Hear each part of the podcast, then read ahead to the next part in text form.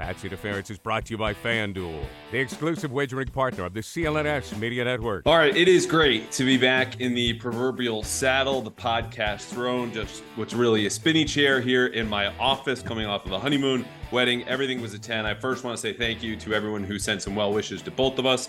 It sucks to be back in Foxborough coming from Cancun, but it was good to be at minicamp. Um, and a special shout out to my best man, Billy Ball, who I know listens to this podcast. And for his best man speech, did an episode of this podcast actually talking about me, which was slightly uncomfortable, but he crushed it. Billy, I know you're listening to this as you drive to work, so thank you.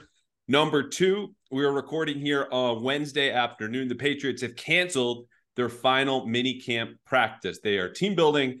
I don't know if this means trust falls. I don't know if it means paintballs, uh, but good for them. Number three, sometime around they were on the bus to this activity, or maybe he's at home. Trent Brown tweeted a zipped lips emoji, which reminded me of all the kids I went to school with in middle school posting song lyrics on their AIM away messages because it's mysterious, it's unhelpful. But man, someone's in their feelings and they just got to let you know about it. Number four, DeAndre Hopkins is coming to visit tonight, and that is where we start with Doug Kyed of A to Z Sports, longtime Patriots beat writer about National, doing a lot of things right now, including making time in this podcast. Doug, thank you for uh, bearing with the intro, having me back. Don't I look tan? Yeah, Andrew, you really do look tan. And congratulations, by the way. I know I've already said that to you in person, but congratulations yeah. on on getting hitched, on on the honeymoon, on being tan, all those different things. I'm even a little bit more tan after a few days of uh, OTAs and minicamp. So shout out to me too. Yes, absolutely shout it. And I love, you know, we we'll get to this more in training camp, uh, but there are a lot of us who I think take real pride in those practice notes, right? Like it's not only just what we hear from players after the fact, and then we write stories using those quotes, but what are you seeing individually that when all of us are looking at the same thing and where those differences. So I love reading your notes, Jeff Howe's notes, Zach Cox's notes, Mark Daniels, everyone on the beat that I've been with now for four or five years. So I'm really happy to have you here to break down just two days of minicamp. I mean, you were at OTAs, I was not. Um, but Belichick called these an extension of OTAs when we talked to him on on Monday morning.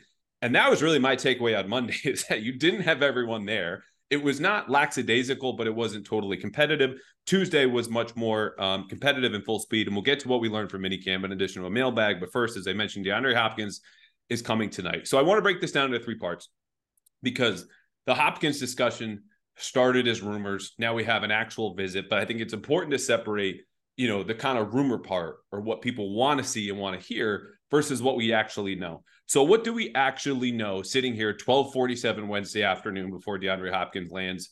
I would think it at uh, TF Green, probably not Logan. Either way, lands in New England. I mean, we know he's we know he's coming. we know that he just took a visit with the Tennessee Titans.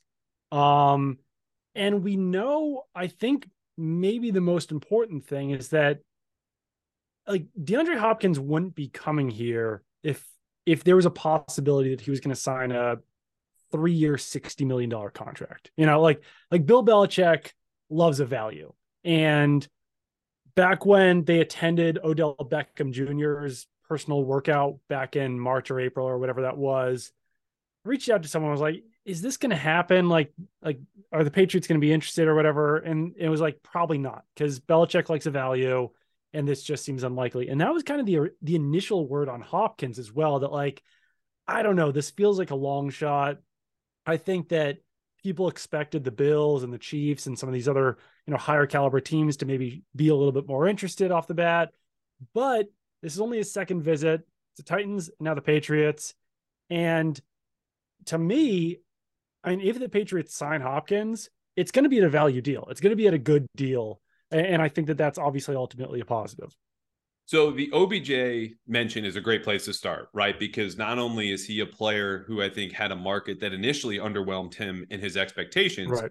but he probably got the best deal any of us imagine, aside yeah. from maybe his camp. One year, right. $15 million from the Ravens, fully guaranteed. This is a guy who with did not play football too. last yeah. year. Yes, with yeah. incentives that could take it up to $18 million. Did not play football last year, has not scared defensive coordinator since maybe 2017, 2018. And if you're DeAndre Hopkins, you were scheduled to make $19 million.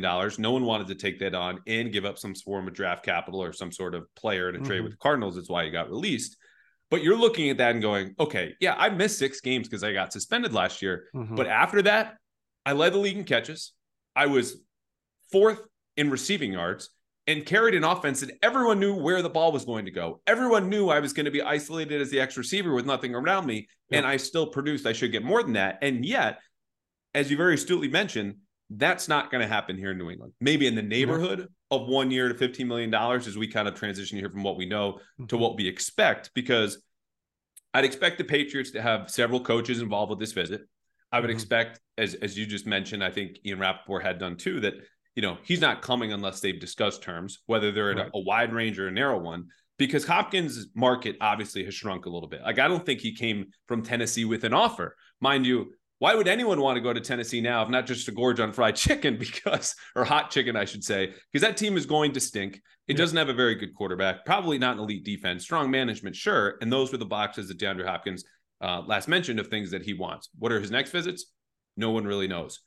Beyond that, what do you expect from the Patriots to do either as a pitch or maybe in a range of figures with the contract offer to happen here in the next 24 or so hours?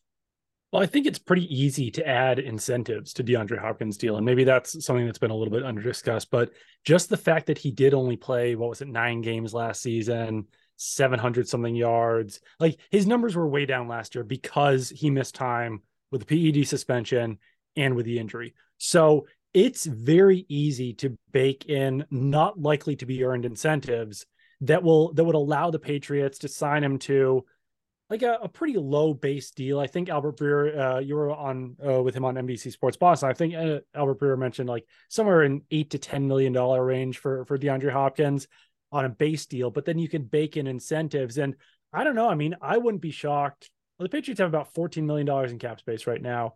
I wouldn't be shocked if they, you know, included incentives that could like double the deal. That's what they did with Mike Gesicki. So I don't know if it's like an eight million dollar deal or nine million dollar deal that could be worth 16 or 18 million wouldn't necessarily shock me uh, just because that would allow them to sign him within the salary cap, not commit to too much, base it on his performance. But I do think that one of the most important things here is that I think he has to make more money than Juju Smith Schuster on a per year deal because for years and years and years, the Patriots wouldn't sign a wide receiver that was making more than Julian Edelman. And Julian Edelman always signed these like team friendly deals that were really low. And that kind of hamstrung them to a certain extent. I guess even with Brandin Cooks, I guess that was kind of a different situation because you could argue that Brandin Cooks was a better receiver at that point than Julian Edelman. But I think that when DeAndre Hopkins comes in here, he's going to be the best wide receiver on the Patriots. And you don't want to be paying him less than Juju Smith Schuster. So I do think that somewhere in that eight and a half to nine million dollar range is probably the floor for DeAndre Hopkins coming in on a base deal. Then, like I said, you could bake in those incentives. Uh, but I don't know. I think that that's probably the appeal. Playing for Bill Belichick, getting a deal that could be worth a lot of money, um, and having a lot of opportunities because this is an offense that certainly needs a player like DeAndre Hopkins. I think this is kind of an aside but the Ravens are probably going to look like idiots after yes. this DeAndre Hopkins deal. Because, I'm really glad like, you said that. Yeah. In in no way whatsoever would you rather have Odell Beckham Jr. than DeAndre Hopkins, right? Like they're they're I think four months apart in age, which seems kind of hard to believe. Uh, Odell Beckham Jr. hasn't played a full season since 2019. DeAndre Hopkins hasn't since 2020. Like Odell Beckham Jr. did not play last year. DeAndre Hopkins looked pretty good when he was out there in no world should Odell Beckham Jr. be making more money than DeAndre Hopkins. And I think that that's the way that this is all going to shake out. Going back to OBJ really quickly, as I, I checked in that as well and didn't even bother. I might have discussed it in a previous podcast, but the response I got was, you're asking me if we have interest in the guy with two torn ACLs who's going to turn 31 this year. Right. I said, yes, no response. So uh, we're on the same page as far as your level of interest yeah. there. The other part about this, though, is, and I mentioned when this first came up that I didn't expect the Patriots to have much interest, not only just because of the dollar figures, um, you know, and, and, the cap hit and giving up an asset on top of that. And things have worked out for them. The market mm-hmm. has waned. You know, even the Chiefs and Bills who had interest have fallen out, given money elsewhere. The discussion and interest from the Patriots' perspective, I think, has really picked up in recent weeks because, mm-hmm. again, in, in, March and yeah. April, for all the reasons I just mentioned, they were out they said, You'll come to us if this really needs to happen. And the whole league was doing that with the Cardinals yeah. as well. And the only, only team that I heard DeAndre Hopkins was willing to take a pay cut for was the Cowboys. And we know, of course, went out and got Brandin Cooks because they didn't see mm-hmm. Hopkins as good value. Now, the cap and the cash, I think, is secondary because you mentioned they have about 14, 15 million dollars in space. the Patriots continue to rank among the lowest spending teams in the entire league. They can fit this under the cap, spend yeah. more cash if they want to. Robert Kraft has at least said to the media, cash is not an issue. I'll give Bill whatever he wants. All right, football season still a couple of months away, but baseball season is in full swing, and there's no better place to get in on the action than FanDuel America's number one sports book. Because right now, new customers get a no sweat first bet up to one thousand dollars. That's one comma zero zero zero. One thousand dollars back in bonus bets. If your first bet doesn't win, you win if you lose. Just go to fanduel.com slash Boston to join today. This could be if you're a Red Sox fan. If you're not, if the Sox are losing, bet on them to come back as the game is going on. Or if you like Rafael Devers or Adam Duvall to hit a home run, you can bet on that at FanDuel. Just don't miss out on the chance to snag a no sweat first bet up to $1,000 when you join FanDuel today. Again, that's fanduel.com slash Boston to sign up. FanDuel, the official partner of Major League Baseball. Major League Baseball trademarks are used with permission. Must be 21 or older in present Massachusetts to bet. First online real money wager only. $10 deposit is required. Refund is issued as a non withdrawable bonus bet that expires in 14 days. Restrictions to apply. Please see terms at fanduel.com slash sportsbook. Hope is here. Gambling help. Line ma.org or call 800 327 5050 for 24 7 support. Play it smart from the start. GameSenseMA.com or call 1 800 GAM 1234. The money does matter, though, in the sense that it means influence. This is a right. guy and where I think some of those incentives might come into not just, hey, we'll give you an extra grant, grant. it's, it's chump change. We'll give you an extra million if you get to a thousand yards. We'll give you an extra 2 million if you get to 1200 yards. How many times do you practice? Because this is something that I'll be honest, right. I didn't know as much about until recently in reading pieces from Albert Breer in mm-hmm. 2020 after Houston and Bill O'Brien traded Hopkins to Arizona you know, all of course, all the stuff starts to come out. This is why we do it. The league is laughing at us. This is why it was a good deal. Practice was a big sticking point.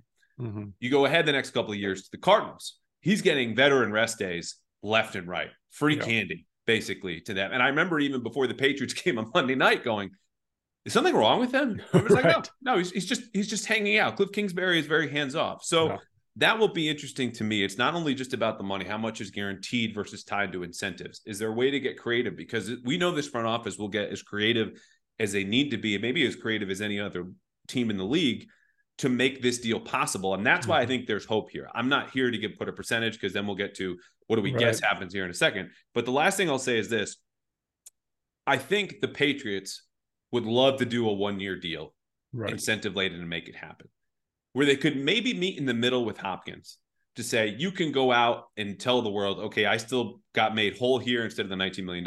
I'm averaging about 18. Make it a two year contract that's backloaded. And so mm-hmm. in the mm-hmm. front part, the first year, you get 10 to 12 mostly guaranteed, but in the back end, that gets closer to 20. And right. the Patriots could kind of have an out there. And there is precedent for this, something I mentioned on TV the other night. When they bought low, on Darrelle Revis coming yeah. from Tampa after an ACL tear and said, We'll still technically make you the highest paid mm-hmm. corner in the league, which I don't think Hopkins wants to be as a receiver. Right. But we are going to get out of the Darrelle Revis business after one year and you will get that money elsewhere. And that is where I think there might be a sweet spot here, depending, of course, how do the conversations about practice go, which is mm-hmm. absolutely going to come up. And then what is the middle ground they can strike on incentives yeah. versus per-game roster bonuses and guarantees? Yeah, because with Revis, I think it it was like a, actually a one year, fourteen million dollar deal, something like that. I don't know what the what the terms were over two years, but yeah, it was basically like this is a two year contract.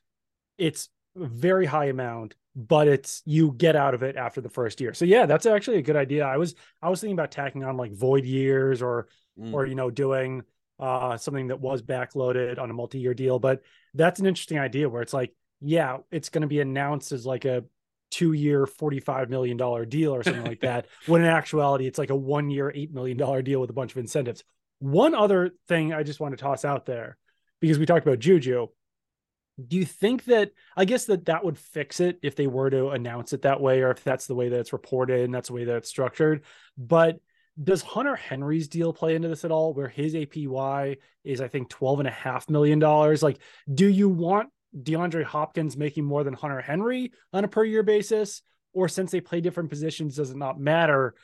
I kind of go both ways with it. I know that's not like the most interesting way to handle it, but I don't know. It, it does feel a little weird if DeAndre Hopkins catches like makes like I don't know, he's like a 1200 yard receiver this season and it winds up being like a one year, $8 million deal with incentives or one year, $9 million deal with incentives if Hunter Henry's making more money than him. I, don't know. Does that play into it at all? Yeah, I, I, think it's a good point because it gets back to something I mentioned and forgot to expound upon. But let's let's start here. DeAndre Hopkins is much better player than Hunter Henry. Okay. Right. And Hunter yeah. Henry had a very, you know, down year statistically last year. And I think got the shortest end of all the very short sticks that the players were handed under Matt Patricia and Joe Judge, where they're asking him to stay in pass protect, right. you know, and he only goes off against Minnesota and just has the worst year of his career, save for his rookie season. But that is a guy that, despite all of those statistical lows and bad moments and not getting the ball enough, that went to the podium and talked to the media week after week after week and was bought in. Okay. Right. You didn't see a drop off in effort from him. Yeah. And if DeAndre Hopkins gets more money, because every single person in that locker room is going to know how much money he makes, just like they know Matt Judon is the highest paid defender in Patriots franchise history. And people follow him along, not only because he's a three time Pro Bowler mm-hmm. and the guy's a ton of fun, but people want to get paid too. So maybe right. I should work and act like Matt Judon if DeAndre Hopkins makes more money than Hunter Henry, he'll have a little bit more influence, not only because of his reputation, but that salary. Right. And if it comes around to week 11, and this is what the Patriots are now processing and playing out and gaming out mm-hmm. internally, and we need him to practice, and he's right. on the fence, and he says no, what does that do for anyone else as the stakes get higher and we yeah. go deeper into the season? For anyone else who finds themselves in a similar situation, whether it's Kendrick Bourne or DeVante Parker or Mike Gesicki because Hopkins will have sway and influence in that locker room that is directly correlated with his contract. And that's where the money matters more so than I think cap or cash. But I, I, to directly answer your question, yeah, I think you you have to make him higher than Hunter Henry. But that's that's the risk the Patriots are weighing and assessing because it's very, very real and it's easy to talk in June of I'm committed, I'll practice, blah, blah, blah. Right. These are hard practices in New England. This is going to be a little bit of a shock, even for a guy who played under Bill O'Brien for most of his career. Yeah. I also think that, I mean, maybe with Tom Brady at quarterback, that doesn't matter as much whenever when they're winning Super Bowls year after year after year and everyone's buying in everything. And you've got, you know, Devin McCourty and, and like all these team leaders or go back and Tedy Bruschi, all these guys. Right now, I mean, I don't know what you made of it, but when Kendrick Bourne is talking about, I don't, I don't even if you saw the quotes because I think that you were coming back from the the honeymoon, but like when Kendrick Bourne is is talking about the new offense and like sort of indirectly comparing it to what was happening last year, when Mac Jones is even saying that like, yeah, I talked to Bill O'Brien about the offense, I talked to Bill Belichick about the defense, the thing that he really knows about, the thing that he really specializes in, like all these like little comments that in the yeah. past would be seen as maybe innocuous, like like Bill Belichick is still the guy who put Matt Patricia and Joe Judge in charge of the offense. And if guys are kind of making comments where like Mac Jones was saying that, yeah, now it feels normal with Bill O'Brien as the as the offensive coordinator, like maybe they're not digs at Bill Belichick, but they're kind of digs at people that Bill Belichick trusted to run his offense. And I'm not saying that that's like him losing the locker room or anything like that, but they are things that you have to consider when you are bringing in a guy like DeAndre Hopkins of like you mentioned like is this guy going to practice how is Tyquan Thornton going to be responding to, you know, well, the the top player or position isn't practicing, so why should I? Or like, you know, I, I think that it all stems from leadership, and I, I certainly am not going to say that Bill Belichick is losing the locker room by any point by any means, but it feels different. There are different things going on right now, and I don't know. The, these comments do need to be. You need to read into them a little bit more.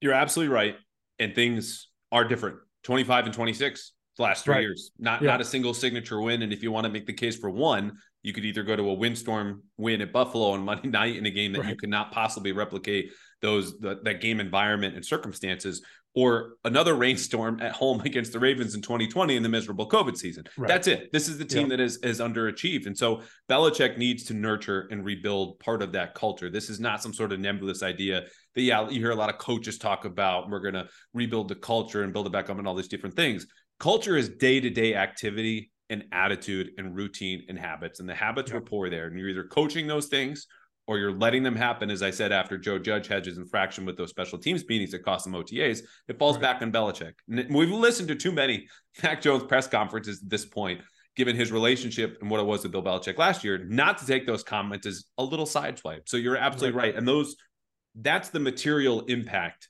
of culture in a guy who you need to bring in, but you need to get that buy-in because if they do, and you're you're pretty much buying low on DeAndre Hopkins as much mm-hmm. as the mm-hmm. numbers haven't cratered in the way or a guy who missed a season due to injury that you would traditionally buy low on a player. But the market has told him you're worth less than what you think. Mm-hmm. If that sinks in for him, he'll fall right in line with the rest of the offense, which I look at and see the theme of this year for them is just prove it.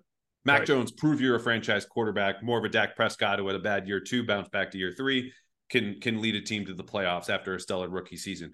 Prove it, Bill O'Brien, that you're ready to be a head coach again. Guys mm-hmm. in contract years, Hunter Henry, DeVante Parker, um, Kendrick Bourne, all of these different players prove that you're better than last year. DeAndre Hopkins, prove you're still a number one. Okay, let's wrap with this.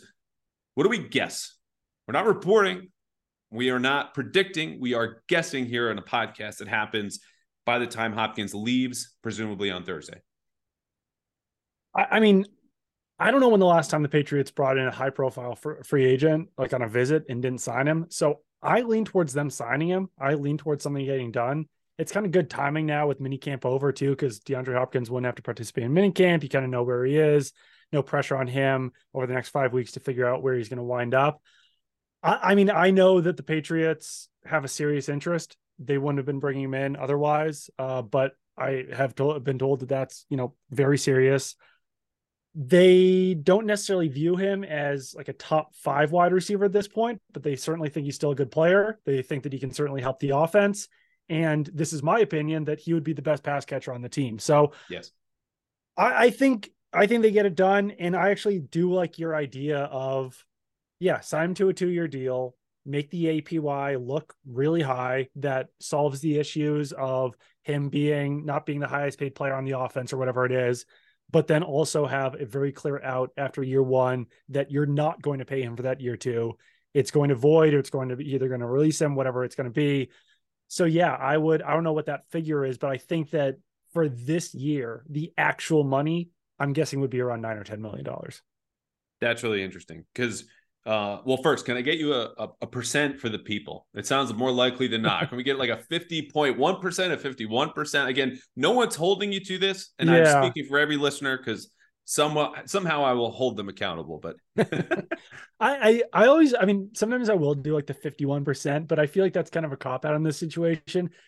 I don't know. I, I I'm certainly there's there's certainly a, a possibility that I'm going to be wrong because DeAndre Hop, like you need, you know, both parties have to agree to it. The Patriots can't just decide to sign a guy without him agreeing to it. And I don't really know where DeAndre Hopkins lands on all of this, but I don't know. I put like 55, 60%. Uh, that's, wow. I guess, where I would go. Um, just because I do think it's going to happen. So, and I don't want to do the 51%. So th- that's where I'll go. What do you think? What's yours? Uh, I, am about, um, 30 to 40 percent i think again okay. com- complete guess gut feeling you know yeah. we talk to different people but it's hard to get a sense of what hard line stance if any DeAndre Hopkins is going to take when it comes right. to the guaranteed money his role and then what is the patriots pitch because the intensity of their pitch i think has to be much higher than it would have been three four years ago yeah. tom brady's here look at the rings the trophies do you want one or not that was the pitch it spoke for itself now I think you need to massage the messaging a little right. bit more and play to him. Is Belichick up for that? Is Bill O'Brien up for that? Are they willing to tweak a system that you just very recently and freshly installed with, you know, most of the rest of your offense to accommodate what would absolutely be the best pass catcher on the roster? Yeah. I don't know the answers to those questions. What right. I do know is that DeAndre Hopkins wants a lot of money, and he should. He's an extremely valuable football player in the back end of his prime who would help out a team a whole lot. Um, so yeah, I would say 30 to 40%. Part of this is I also think he'll leave Thursday without a deal done. Like I think right. he would have to be blown away by the pitch or the money, which I have a hard time seeing the Patriots um, you know, offering, you know, the Odell Beckham deal or anything anything similar to that mm. in terms of guarantees.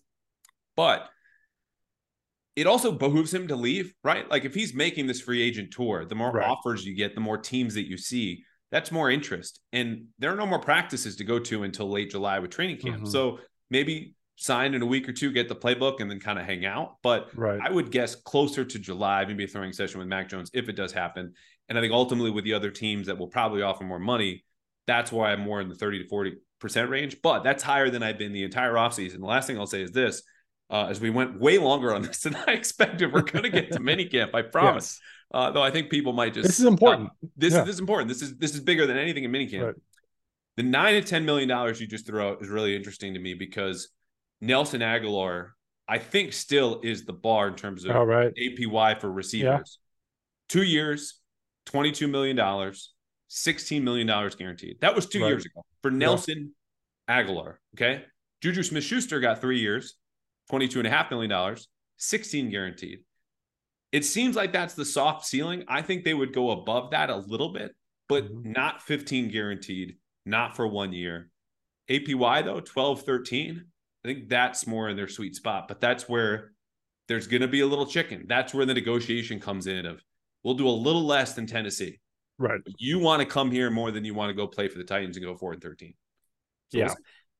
And I mean, I you could even structure it not to well, this is my last point as we do get into mini camp, but like you could even structure it where you can guarantee him 14 15 million dollars whatever it is but like some of that hits next year's cap you know i mean like yep. it doesn't all have to be on this year's cap so like you're i don't know it, i i think there are creative ways that they could structure it yeah the, the money matters in the sense of the influence it's going to carry in the locker yeah. room the confidence you have in the player that he's going to fit it's not a matter of Robert Kraft's pocketbooks. It's not a matter of cap space. And this is someone who has said many, many times the cap is not crap.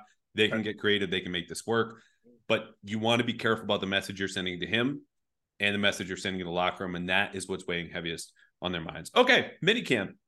Uh, two days, no concerns about the Patriots canceling the third day. They do this very no, frequently. Yeah. Even when they lose two OTA practices, it's a sign of mission accomplished to Bill right. Belichick. Good, hard work, productive series, all the way dating back to their initial workouts. We're going to go offense, defense, and then rookies uh, and winners and losers and get to the mailbag. So the offense, I wrote Bill O'Brien's base stuff with something to watch for us. What are the things they keep going back to? That's going to show us what this offense is about. It's difficult to say because Juju Smith Schuster was out, Tyquan right. Thornton was out, there was no Trent Brown.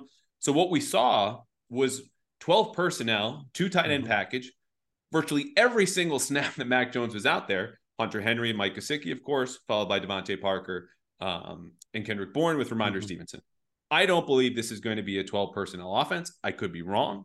The question is going to be do you like Mike Gesicki in the field more than a Kendrick Bourne or DeVante mm-hmm. Parker as your third receiver, maybe Tyquan Thornton? They don't know the answer to that question yet.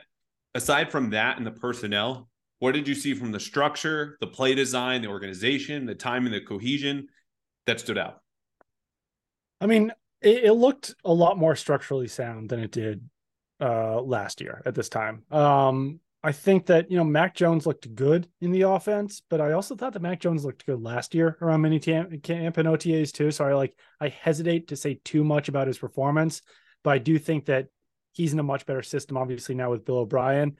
The personnel grouping thing is interesting to me because I thought Mike Gesicki looked really good in practices. Um, and like if you don't bring in DeAndre Hopkins, I probably would put Mike Gesicki above like the Kendrick Bourne or Tyquan or like yeah, Kendrick Bourne or Tyquan Thornton type players in the offense. Like I think that I don't think he's gonna be playing 100 percent of snaps. I think that he's a guy that you have on the field like 50 to 60 percent of the time. But I I do I I do think that there's a, a spot for him in this offense and that like he's going to be playing a lot this season. Um, as far as what the offense was doing, it looks like there's going to be some creativity. Like you, you already saw them working on, you know, some motion, um, some kind of like a couple pop passes. Uh, they were using a couple different players in those types of roles.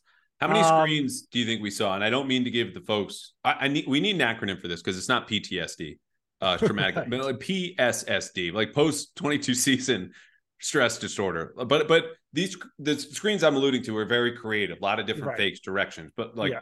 that was almost all Monday, yeah. Yeah, I think so. I mean, yeah, we saw a lot of screens. Um, obviously, since this is mini camp, we didn't get a good sense of like what the running game is going to look like. Really, they did basically they did very little running, especially in the team drills.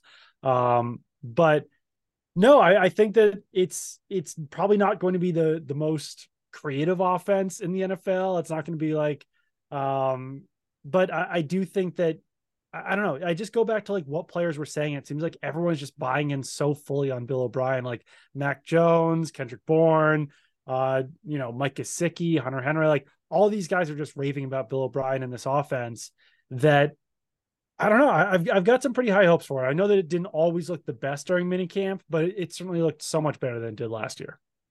Right, which is which is what you want to see. I mean, Right. just some sort of level of competency and organization. I think there will be uh, a honeymoon period probably afforded by media and fans. Right, the first couple of weeks of training camp. Yeah. Last year was such an utter and complete disaster, and I'm looking going. I've only been covering the team then, going on my fifth season now, six. This is the worst practice I've ever seen. Right. This is alarming. This is a problem. We won't see that, which will look and feel like progress. But come the second preseason game, maybe third, I think that's when you need to show us a little bit more. Right. But the trouble with this is they're going to slowly find out what they can and can't get away with during joint practices with the Packers. Yeah. Um, and then I'm missing one session. Is it the Texans or they have one more at the end that now? So uh, the Titans, right? Yes, yes, the Yeah. Titans. Yeah. And that has a lot to do with their offensive line. Where the other big takeaway Yeah. was Trent Brown not being there on Monday. Mark Daniels reported that his flight got canceled due to Right. a, a hailstorm in the Dallas Fort Worth area. And so he showed up Tuesday, warms up, positional drills, and they say take a hike. He went down a lower Right. conditioning field. Yeah. Whether this was the team being mad at him for not making a mandatory practice, he's not in condition, he's not fully healthy. We don't know. But he was there, and in his place at left tackle was Calvin Anderson. Okay. Right. Ideally a swing tackle. Right tackle was Conor McDermott, signed Yeah. off the Jets practice squad last November. And then the backups were Riley Reiff at left tackle and Sidy Sow at right tackle, a position he has not played, a fourth round rookie since 2018. This is the state of the Patriots tackle depth. And if you can't protect, there goes your downfield Right. passing game. You might be able to get things off of play action, which I think they will try. And we saw some of that. And it's going to look like the actual runs that they call and execute. Mm-hmm. But the tackle depth is something that's already worth monitoring Yeah. even at a time before they put the pads on and you see a real life pass rush and running drills.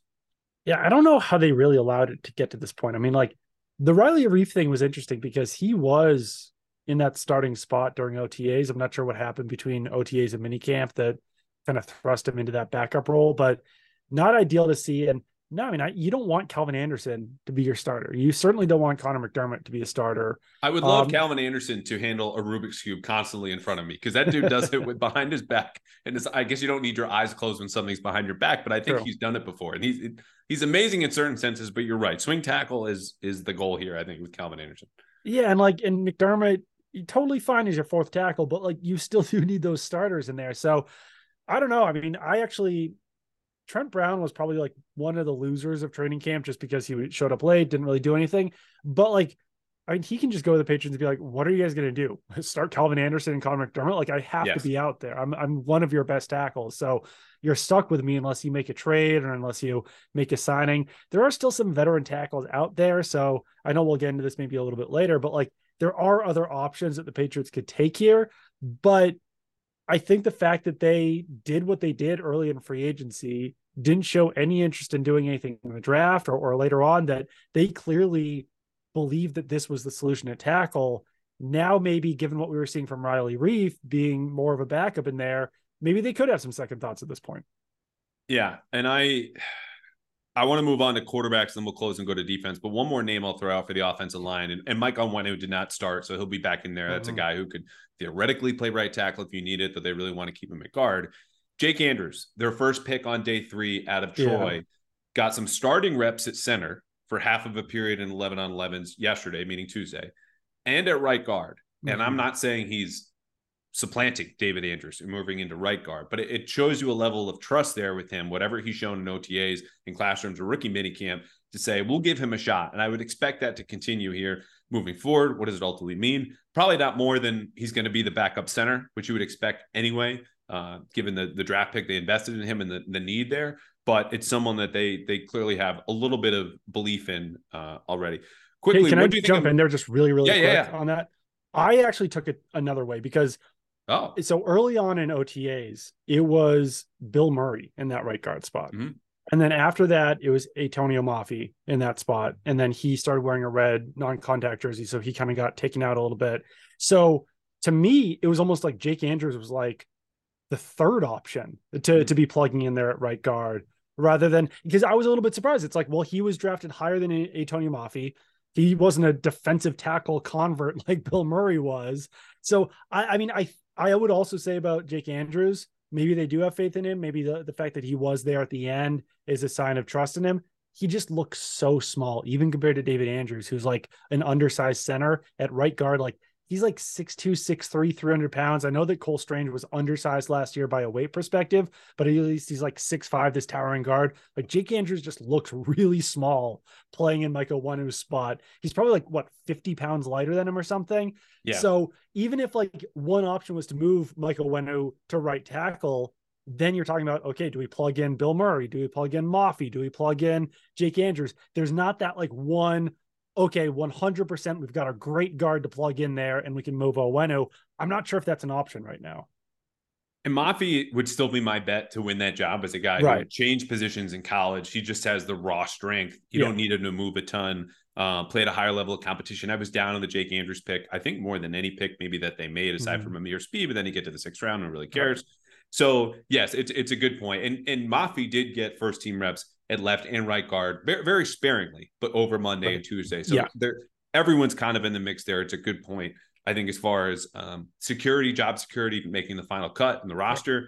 it would still probably go Andrews and Sidy Sow, given how many snaps Sow is taking a tackle. Right. Yeah. Uh, but Mafi, he just he's still developing, even though he's a highly experienced player, which you don't get a whole lot. Forget that he's just strong as hell. Right. Um, all right. So now quickly, Mac we both wrote this up. We had the the stats that were charted, the competitive drills, non-competitive drills. Anything stand out to you about him? He looked fine. Okay, like solid two days to me. Yeah, I mean, I think my biggest takeaway was just throughout the spring that he just looked better than Bailey Zappe. Like I know that we yeah. we came in being like, all right, there's gonna be a quarterback competition, and like Mac Jones isn't guaranteed the job. I know that Bailey Zappe even took a couple first team reps on Tuesday, but like it just it didn't it didn't look particularly close to me. Like Bailey Zappe is still missing way more throws than Mac Jones is. Like he's hesitating more. He's not as quick in the pocket. He's not as quick to get rid of the ball. Like Mac Jones just clearly looked like the better quarterback to me. Agreed. And honestly, you know, the number of words I've written, you've written, we've tweeted discussing all that. I, if you are looking, if you're talking about a con- quarterback controversy, you're looking for one. That, right. That's that's flatly it. And I, we include the Bailey Zappe starting reps because those happened. That, right. that, that's what it is. Our job is to report what we see, what we hear, what it means. But when you go through that period itself, yes, he was five for five, all checkdowns, all flat throws. Yeah. Not just right. like somebody help me. I need an adult kind of throws. And that's yeah. fine because he was playing behind the offensive line we just detailed against what I think is going to be one of the most fun, if not one of the most dominant defenses in the entire league. Again, non-padded practices, more experience, the system's already installed, all of the spring qualifiers, blah, blah, blah. I don't care. This, this, right. they're building the whole damn plane out of safeties. And the fifth one is the guy that we talked about more than any of the four veterans in Marte Mapu, who yeah. I'm, I think in the, the caboose of the hype train that's rolling on, I, I don't want to miss the train as it rolls by, but I'm certainly not going to be at the head because we did this with Cameron McGrone last year. Um, but Mapu is coming along at linebacker and safety, stamp of approval from Belichick in the draft process, as mm-hmm. I uh, reported he he just loves him, and players yeah. are coming around to feel the same way. So you have between him and Jalen Mills and Adrian Phillips and Jabril Peppers and Kyle Dugger, this is so this is is so different from the Patriots defense of even four or five years ago. It is fast, it's rangy. There's a lot of playmaking all over the place. Am I missing anything here about this defense being just just a ton of fun right away from week one? I think it will be. I like the idea of what they're doing at safety, where like anyone can be in any different role. You've got like I thought one thing that was really interesting was what Jabril Peppers was saying yesterday of like, yeah, like uh, any of us can be in any different place. And then he said like, and then you throw Marte in there and he could be at linebacker or safety. It was like it it made it feel like Marte Mapu was like this like this super important part of the defense that's going to allow them to be even more unpredictable to opposing offenses. So then I'll stop and I will say that like I'm someone who watched the Patriots pretty closely from 2008 or 9 until 2011 uh, when the defense took a pretty significant downturn. Uh, they were trying to use Patrick Chung and Brandon McGowan and Brandon Meriweather and James Sanders in this split safety role. And everything went to hell. And yeah, they made the Super Bowl in 2011, but they also yeah. had like one of the worst defenses to ever make the Super Bowl. It was absolutely atrocious. And like, yeah, the other pieces then also weren't in place at that point where their linebackers were rough, like everyone was getting old up front. So I think that structurally this defense is built a lot better. And I think that they do have better, more talented safeties to fill in for Devin McCourty, to play, you know, too high, to have guys mixing around. At the same time, like I just know how valuable having a good, dependable free safety is. And this idea of just like, yeah, I mean, we'll figure it out. Like, like Jabril Peppers was even saying, like, yeah, by training camp, we'll have a, a better idea of this and everything like that. I still don't see one particular player, unless it's Jonathan Jones, who has the speed and range of someone like Devin McCourty, who could handle being back there by himself. I'm just a little bit hesitant because even like Jabril Peppers, he's one of those options. We heard him say yesterday, like, yeah, I played free safety as a rookie and it was like a huge learning curve, like wasn't very comfortable. Like he didn't sound like a guy who wants to be playing free safety 80% of the time or even 70% of the time. And I, I just I don't know who that guy is because someone is going to have to be back there by themselves. And the difficult part about this is we won't know as much as I, I'm I'm all in on how fun this defense will yeah. be. I think even for a defense that scored what seven, eight touchdowns last year. And I don't think that's sustainable. Like I I'm not projecting them to be best right. in the league, but I think there's a lot of talent and as Matthew Judon put, unicorns here that will make this yeah. a lot of fun. The trouble with replacing Devin McCourty is that you won't know until the bullets start flying in the regular season because right. so much of the work that he did was in the unseen, like literally off your TV screen. He's so far back there, and that he's discouraging quarterbacks from throwing deep. He's throwing uh, doubles or shades or brackets at certain receivers that force them to go the other way. And when you look at all the safeties that I just mentioned, you're right. None of them fit the typical free safety profile. But what the Patriots are banking on is that we can get away with 20% from Kyle Dugger back there, 15% right. from, you know, Jabril Peppers, maybe another 15 from Adrian Phillips, yeah. 10 from Jonathan Jones, Jalen Mills, and name a player to figure out the rest. They might be right. But when you miss from that position, it is trouble. That we oh, saw yeah. with Kyle Dugger. Third preseason game last year, blah, blah, blah, preseason. He came up, took a bad angle, house call. The touchdown they allowed, similar situation in Miami, the season opener, yeah. gone, touchdown. So McCourty was so good at the making those angles and those reads in those pre-snap calls. There's a lot of experience here. But when Jabril Peppers is talking about, I need to be more patient back there. That's a little bit of a red flag. Now, if they do play more too high, which we've seen the entire league really pivot towards the last couple of years, and yeah. you, you always want to be in the front end of these trends never in the back end, which the Patriots would be. But if they can yeah. execute, Mazel tov. Too high would alleviate some of those concerns. Then it comes up to the second level where a lot of these guys are going to live anyway, alongside Ja'Whaun Bentley, who I think, and I've said this many times, quietly had an outstanding season last yeah. year, was the second best defender um, on this defense. I, I don't want to believe at that point. The other thing in giving me some sort of positivity towards this defense was the corner play. Mm-hmm. Spoiler alert: Jack Jones is a winner for me when we do winners and losers in a right. second. Did he make the cut for you? Uh, he was on the post I made. Yeah. Yeah. He was in there. Yeah. Yeah. So he was outstanding. Am I counting on a player some call Panda Jack because once upon a time he robbed a Panda Express to be reliable when he gets suspended at the end of last oh, season? No. Um, not exactly, but Christian Gonzalez. Yeah. Looks the part, has fit in naturally. Again, we won't know until the bullets are flying. But between him, Jack Jones, and Jonathan Jones, and Jalen Mills, breaking case of emergency at corner, mm-hmm. I feel much better about this corner group than I did maybe two months ago. Oh yeah, no, hundred percent. Yeah, I mean Christian Gonzalez looked the part out there. He wasn't really tested that often from what I saw, but just the fact that he can step in there right away and be a starting cornerback, I do think that's the best group. It would be unless you move Jonathan Jones to free safety, which is something that I, I, would still back if that was if they did want like one guy permanently back there. But I think that your best combination is Christian Gonzalez and Jack Jones outside, Jonathan Jones inside, and then like you mentioned, yeah, you got Jalen Mills, you got Marcus Jones. I still it's it's odd the Marcus Jones thing because in training camp last year there was times when he was like the top slot cornerback. It was what Jonathan Jones and who else was outside? Jalen Mills, Mills was outside then. Jalen Mills and Jonathan Jones outside, and then Marcus Jones inside. But then last season, Marcus Jones like basically only ever played outside. And then in some of the reps that we were watching this spring, Marcus Jones is still outside. And I don't know why they don't like him in the slot. He's 5'8, 175 pounds. So, like, you don't necessarily want him outside. Maybe they don't trust his tackling ability yet from the slot uh, right now. But I mean, he he gets of in the mix as well. I think that you know that's relatively deep. It's deep enough at the cornerback position when you can throw in a guy like maybe Joshua Bledsoe in the slot.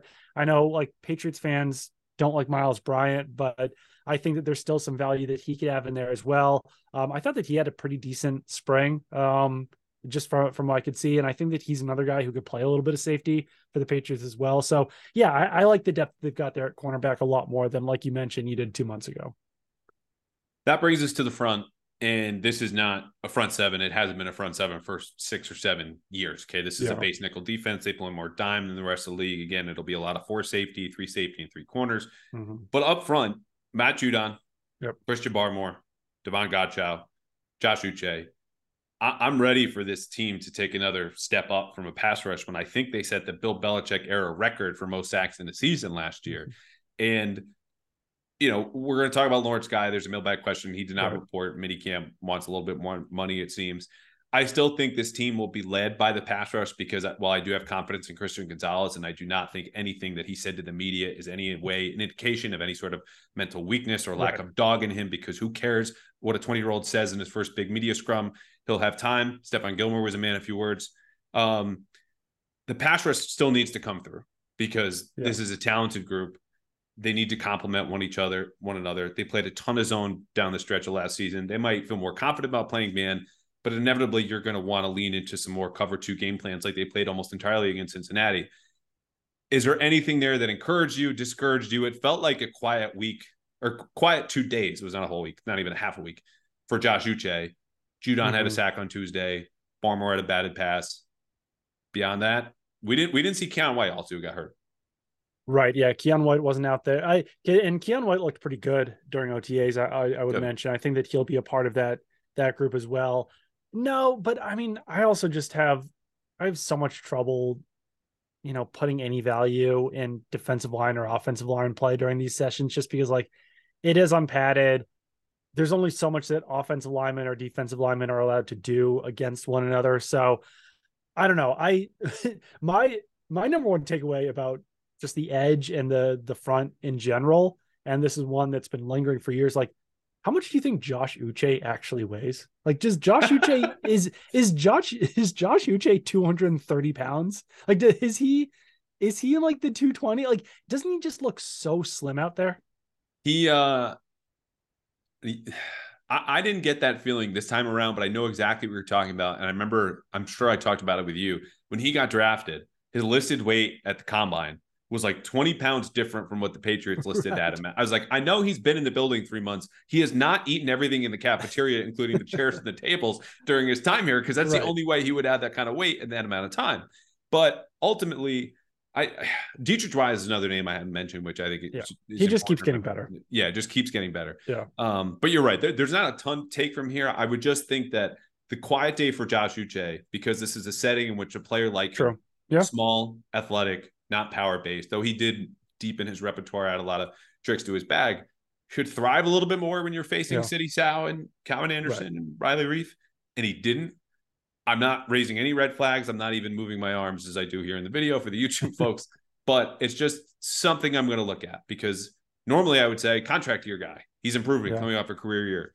He really ate against the Colts and the Cardinals last year. Mm-hmm. You want to see more consistency, and that starts yeah uh, in the summer. Is there anything we got back into coverage a couple times too out there? Which, yeah, uh, yeah, and look good. Had that.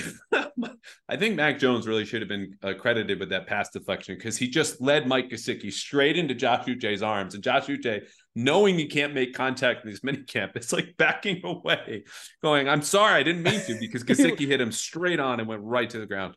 Um, are we missing anything here? Um, on defense, I, I don't think so. Uh, I think okay. we'll get into some of it with the with the winners and losers too. Yeah, and I would say again, if you want more mini camp details, I have something close to four thousand words at BostonHerald.com. Doug has you completely covered from his Twitter feed and A to Z Sports.com. So you there's there's plenty more there we haven't discussed because um, we already wrote about it. Uh, rookies, I was going to say we already kind of hit Christian Gonzalez, Keion White. We didn't see a whole lot of Marte Mapu. I still want to see more from him there, the offensive lineman. I feel like we did rookie watch, even though it's next in the rundown. So let's just do winners and losers. Mine, uh, Jack Jones, Mike Gesicki, big winners. I think it's pretty obvious. I think Mike Gesicki finished, uh, looks like caught nine of 10 targets from Mac Jones. Yeah, Mike Gesicki uh, was great out there. I mean, he was very heavily targeted. Um, he just, I was a little bit surprised because sometimes guys have a harder time, I guess, acclimating to the Patriots offense. It didn't appear to be an issue whatsoever for Mike Gesicki. I know they're not putting everything out there right now, but I was just very surprised at how quickly he was able to acclimate, how good he looked right away. Um, my two, I, I think I had like five or six winners in, in the column that I wrote today, but I I agreed on Jack Jones and Mike Gesicki. They were both included in mine. I'm gonna put out there Marte Mapu. And my other one would be Bill O'Brien, just because hey. of the buy-in from everyone, and just like this was the most obvious job for him to take to to kind of regain his reputation. But with Mapu, since we haven't really talked about him that much yet, I'm very curious to see where he winds up. We did see him taking like free safety snaps during OTAs, part of minicamp.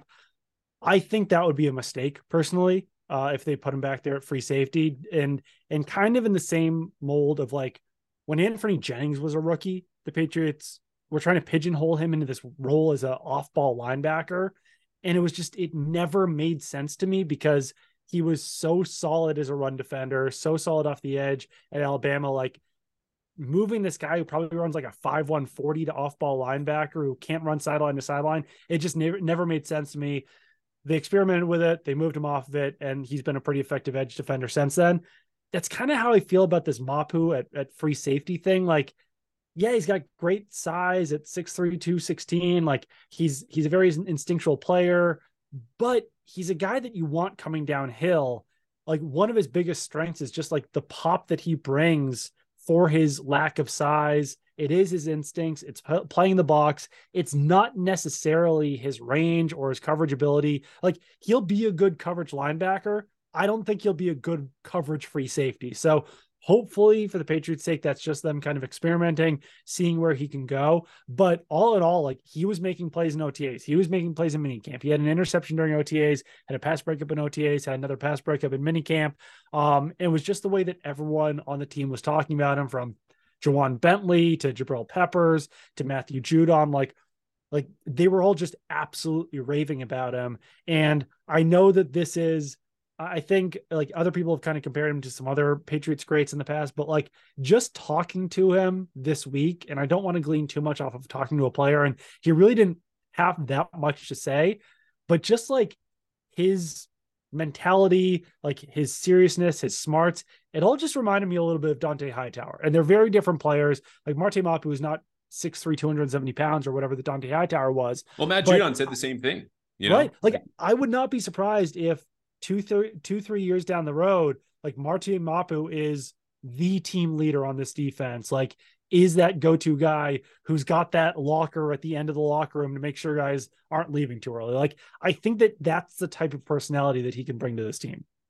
I'm glad we stopped on Mapu. Uh, I have less to add, obviously not being at OTAs, but hearing those quotes, reading the recaps that all of you had from those days and those practices was like, okay, this this seems real the reasons I have caution are partly that distinction between linebacker and safety, which really yeah. in New England, because of how often they play in the box, gets blurred. Like mm-hmm. just call it Adrian Phillips spot or Patrick Chung spot from 17 right. and 18, where he's at the second level. That's where he fits in. My question is, how long can you hang in there when you're only 221 pounds, 225 pounds? And I remember asking Belichick after they drafted him, like, do you see a way to add weight onto his frame? And they got the, eh, we'll see.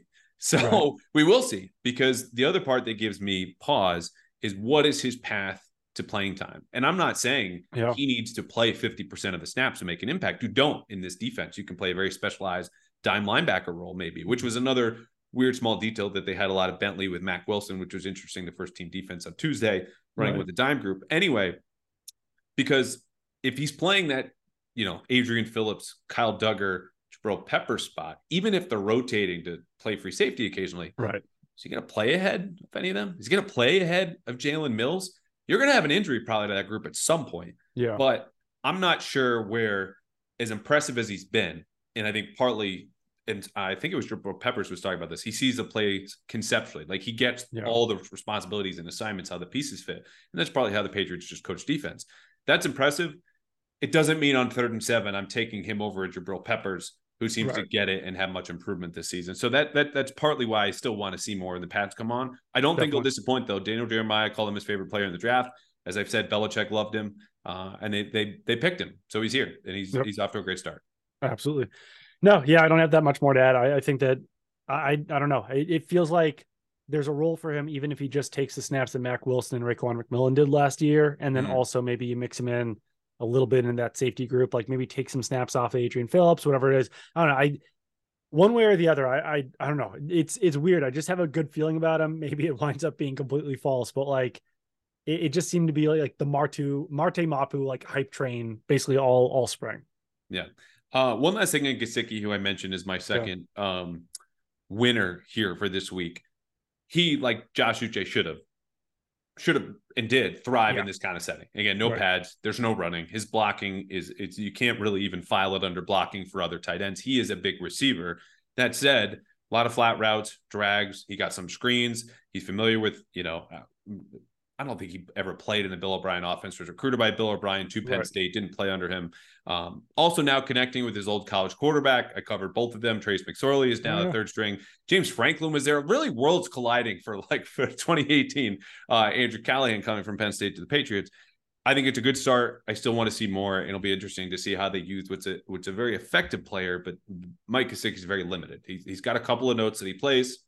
He plays them every time you go out to see him in the Yeah. show or on stage, uh, and then he gets off. So we'll see. Uh, losers for me: Kendrick Bourne, um, two targets on Tuesday, not a single catch. One of those Mhm. targets resulted in an interception. He had five catches on Monday. Two were on screens. So you want to see a little more when you're dominating first team reps, and then offensive tackle depth because it just is what it is right now without Trent Brown, and and that's not even a reflection totally on Riley Reiff and Calvin Anderson and Conor McDermott. It's just Yeah. the team letting that that happen. Mine, uh, yeah, I mean, I, I think, yeah, Bourne would have liked to have seen more out of that, especially with the wide receiver depth so limited. Um, and yeah, I mean, the offensive tackle depth, I had Trent Brown as one of mine. Um, but like I said, like, what are the Patriots going to do? Like, they still have to put him out there. Um, but I, I would put, I would put Tyquan Thornton in there, uh, just because, I don't know, it's like he's a second year player and he's this is already what the third injury that he's dealt with during his Patriots career. Like he had the clavicle Soft tissue as well, which you know they do not take kindly to because they see it as a hydration issue in training. Right. And like if they sign DeAndre Hopkins, like what's what's Tyquan Thornton's path for snaps at that point? You know, like it's if you if it's a 21 personnel, then it's gonna be Mike Gesicki, Hunter Henry, DeAndre Hopkins, and Juju Smith Schuster. If it's 11 personnel, then Thornton is still competing with DeVante Parker, Kendrick Bourne, all these other guys for snaps in there. So I don't know. It, this is a time when it would have been really valuable for him to kind of, you know, continue on the trajectory that he had in that first open OTAs practice when he looked really good, but then he just disappears. So that's not great. Other one, I like I, I wrote today, it felt like punching down. It probably was. Raleigh Webb, he was on the roster Yeah. last year. He's listed as a wide receiver. Um, maybe he's like a Matt, he's a future Matthew Slater where he's listed as a wide receiver and doesn't actually play it, but like he actually played wide receiver for the Ravens last year in preseason. They had him out there catching passes. He was probably catching about 50% of passes. Like I, I in my recollection of watching a lot of OTAs, a lot of mini camp, a lot of training camp ever since, you know, 2012, 2013, whatever it was. I cannot recall a player dropping as many passes in individual drills as I did with Raleigh Webb. I'm sure he's a nice guy. Like I said, maybe he's going to be a future All Pro as a special teamer, but you would like to see a little bit better hands out of a guy who could even maybe serve as like an emergency wide receiver option. Uh, I had him actually in my my duds category of Tuesday practice recap and, and pulled him out because it did feel like punching down. But you're yeah, you're you're and it look grand scheme of things minicamp otas do not matter if that comes from the players and the coaches you want to put in good work but uh, the results in the field do not carry over to even july let alone september and october Right. that said the troubling part for me about Raleigh Webb, who, for folks who don't remember, the Patriots, uh, I believe, signed off the Ravens practice squad Yeah. last year, core special teamer um, when they lost Cody Davis. If Cody Davis comes back, here's their core special teams Matthew Slater, Cody Davis, Brenden Schooler, Chris Board, DaMarcus Mitchell, and maybe Ameer Speed. right. Slater, Board, Schooler, and Mitchell, because Cody Davis was limited this week, were on all four coverage units or all four special teams units that we saw Mhm. Monday and Tuesday in minicamp. Those are the core guys. They're not going anywhere. Yeah. where does Raleigh Webb fit in? And especially in a league now where the kickoff has been devalued, yeah. do you have room for a guy like that? I would think most Patriots fans are listening, going, no, no, no, please God, no, no, no, no, Michael Scott Giff. Uh, yes. And as you mentioned, when you can't catch the ball, um, that's going to work against you. So yeah, right now I would have Raleigh Webb far, far on the outside uh, looking in. Okie doke, on to the mailbag. Uh, let's lead it off with Cam. He wants to know what are the chances the Patriots look to make a tackle trade before the season starts? I would say look 1000% uh, right. actually strike a deal. It depends on how bad it gets in, in camp, right?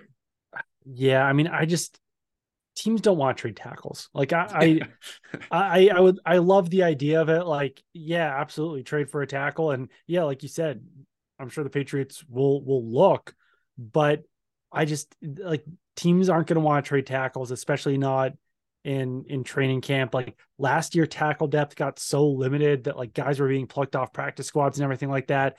I could certainly foresee that happening again. I would I think the more likely scenario is that maybe they they sign another veteran free agent. That maybe if you know, we'll see what happens with Riley Reiff, but like I don't know if any of these guys are the best options, but like Taylor Lewan is still out there, Eric Fisher is still out there, Jason Peters is still out there. Like maybe you can't get 17 games out of some of these guys, but I don't know. Like if you're if you're desperate, then there are still guys who have started in the league out there as free agents. Well, that answers Megan's question, who wanted to know if D.J. Fluker was the only option available in the free agent market. so that is a veteran uh, expert move by you. Um, yeah, I, I, would I would suggest the same thing. I think part of this too, as much as we talk about, oh, Riley Reiff is on the second team now. What does that mean? Right. That happened. We report it. We look at it.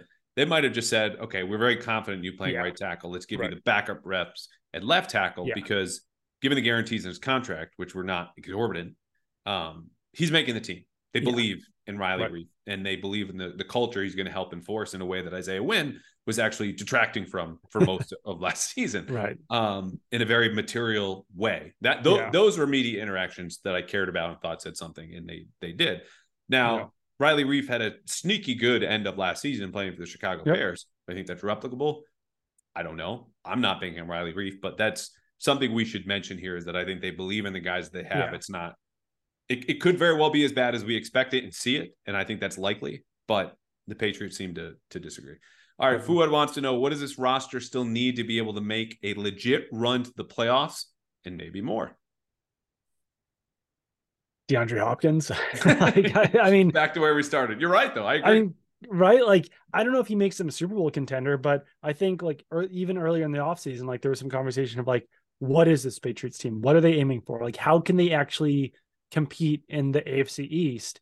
And I think that signing DeAndre Hopkins would probably be that next step at this point. They had a solid, if not unspectacular, free agency uh, period, but I think that a player like Hopkins, like you, you signed Juju Smith Schuster, um, you know, you draft Christian Gonzalez, and if you sign DeAndre Hopkins, those are some major needs that ultimately you're filling, and then you throw in Bill O'Brien and hope for Mac Jones improvement and everything like that, then yeah, you're at least competitive in the AFC East, and maybe you are a playoff team at that point. Other than that, like I don't think that there that guy would be out there other than Hopkins who could actually like make a serious difference on this roster. Right. You know, the, the available moves, the likely moves, the moves we're discussing, right. it's Hopkins and that's it. It's yeah. a totally separate conversation if you want to fire up the theoretical NFL trade machine right. and look at tackles, which again, every team is looking for quality tackles. You are yeah. not giving them away. Um, so that that's a move that they could make, but is not worth any more time than we've already spent discussing. My the Jonah Williams thing this, could be interesting at some point. Uh, that, that's one name I would throw out there. Jonah Williams for the for the Bengals. Yeah. Like I know that I don't know where that stands right now, but like theoretically, if someone would be available, like maybe he would, and then maybe that's a move they could make. But beyond that, no. Right. My other point about this, because because Hopkins is my answer, and you could add another tackle, and that's about it. Is that the, the ceiling for this team will be set by the players that are already on the roster and specifically yeah. the players in years one through three. And I said mm-hmm. this last year that the young players in the roster would take this team as far as they could go. And we could look back and go, well, Marcus Jones was an all pro returner. Jack Jones had a pretty good run, you know, at corner. Cole Strange was a starter. Cole Strange got benched in a couple of games. Right. Tyquan Thornton played more snaps than most receivers and really didn't do anything with them. No. You go back to 2021, Christian Barmore got hurt didn't really make an impact. Mac Jones regressed, even if it wasn't his fault. Ronnie Perkins never played. Rhamondre Stevenson was great. Imagine though if Barmore had stayed healthy. Imagine right. if Tyquan Thornton had taken, you know, made an impact, or Cole Strange had done so. Now take all of those and put it into 2023. Cole Strange year two leave, Tyquan Thornton year two leave, your rookies Christian Gonzalez starts. Like that's where this season is either going to exceed expectations mm-hmm. or bottom out again because of the development of those yeah. particular players. Not only because young players are important and they're cost controlled and they provide good value, but whether it's a quarterback in Mac Jones, a corner in Christian Gonzalez, a pass rusher in um, Christian Barmore, these are mm-hmm. premium positions the Patriots are counting on. So that's if you want to make a legitimate run or surprise in the playoffs, it's going to be through those players more than even DeAndre Hopkins, I would argue, at this point in the season. Yeah. No, I mean, Barmore's a huge one. Like, if Barmore can play up to his potential, then that'll be massive for the Patriots. Yeah. All right. On to the coaching staff. Gary wants to know um, the team took some, quote, unconventional steps this offseason to keep Jerod Mayo. Then everyone, meaning probably Belichick, kind of downplayed it after he resigned, with this being his first return to action, I think, meaning practice. Yeah. Did you notice any differences with Jerod or any indications that his role has changed? I didn't personally. I'm curious to see what you noticed. I didn't at all. I, I yeah. think he's he's more or less running the show aside from calling the plays on defense. I think his role has um, not gone unchanged. I think he's being involved more, as we saw with the the coaching search for offensive uh, coordinators right. and offensive uh, position coaches. He's had things open up to him in a way that maybe they weren't before with Belichick. And I think right. he has greater sway. And I think he's being paid a lot more um, because this is a guy that had outside interests that yeah. sometimes is, you know, teams needing to check the Rooney rule box, unfortunately. Um, but the word is out on Jerod Mayo being an outstanding coach. So as far as what you can expect on game days or to hear from him, no. But I think he's in a much more secure place, is being allowed into rooms where those doors were closed before and is being paid a lot more. And, and kind of an understanding he's going to be Bill's successor, even if it's not said outright. Would you make of Belichick was asked about the whole Jerod Mayo contract announcement thing? I think Belichick said like ask someone else about the contract. Like, was that kind of a, a shot at Robert Kraft? Like, what that was a little odd, right? It, it, was, but I I remember checking in on that right when it happened, and my understanding was Bill and Robert looked over it and okay, and okayed yeah. it. And so right. whether it was Bill just saying "F it, I don't care," I'm going right. then that weekend to New Orleans, um, or it was something that he took more care of. I think he's Jerod and Bill have an understanding that like what Bill says to the media just, just is not reflective of anything right. that's going on behind closed doors. It yeah. just doesn't care, and Jerod doesn't care. Jerod cares about what's important, and that's uh, coaching, how much is being paid, and what what the future holds for him in New England. So I, I I don't make too much of it would would I think that uh, Bill would have done that release on his own? No, of course not. Right. But I think I think Jerod's in a much better place, and that place, as far as it impacts the team success and his contributions, isn't all that different. Is it odd that they made the announcement that they were looking to sign into a long term deal, and then they never made an announcement that they did? So weird. Everything was everything was weird about it. I, I, remember being on the phone with someone who was like, "This is Robert Kraft," and they just started laughing. Like, yeah. what the hell is going on? Mind you, after a season in which that was the only question we asked all year. It's 18 weeks, right. 17 games. What the hell is going on? And then we got that announcement. Yeah, it was very strange. Like why? Why never make the announcement that it's complete? I, I don't know. I, am I'm, I'm getting a I'm, I'm Pro- like, probably because aside, but it was just very strange. I think Robert Kraft had more involvement in those first couple of weeks in the season when right. Bills leverage or his place or his standing. Like he had to swallow a little bit more than he normally yeah. would, right? And right. then as Robert gets his way and you go deeper into the offseason turnaround and making changes and Bill's a little bit more hands-on, that's when we're going to do things my way. If it right. got signed, that's what matters. Screw the yeah. rest in the public. But for the moment where the Patriots needed to have kind of a, a an image rebound there in those next couple of weeks, that's when Robert stepped in because that image is so much more important yeah. to him, obviously, than it is Bill. Right. No. Yeah, that was yeah, it's very strange. yeah.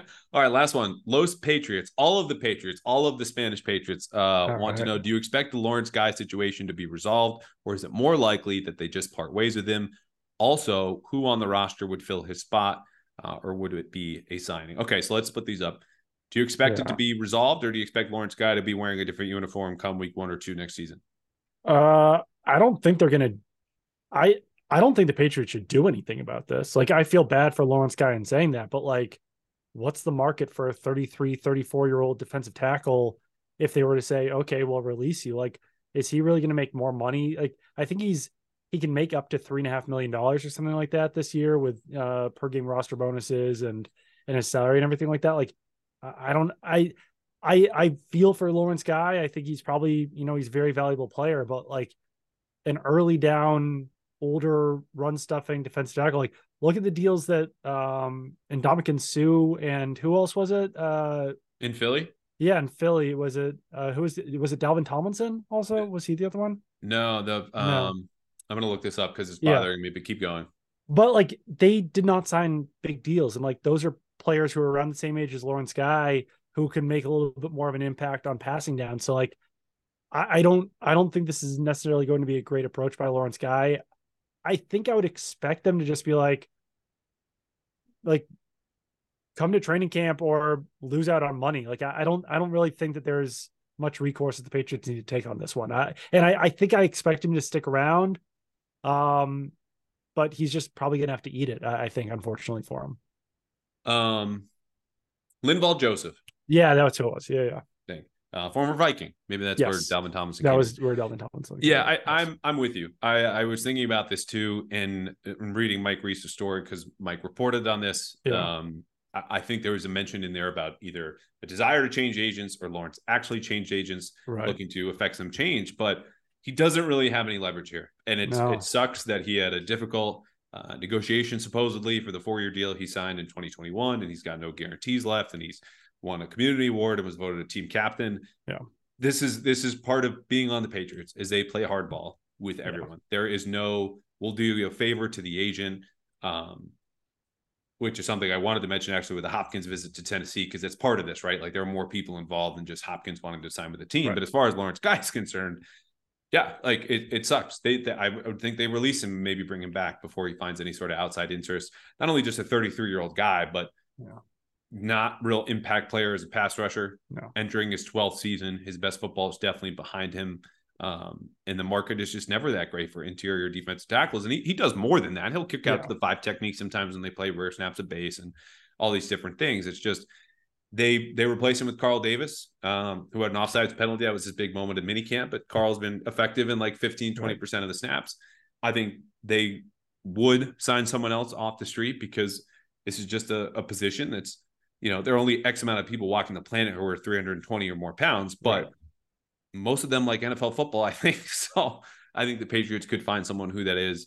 I mean, I I have been mocking players to the Patriots in the sixth or seventh round at this position at that weight forever, and they yeah. just won't pick anybody. And I'm like, no. they're right there. Then they get signed off the Packers practice squad or signed in Minnesota. I'm like, there's that guy. Go get him.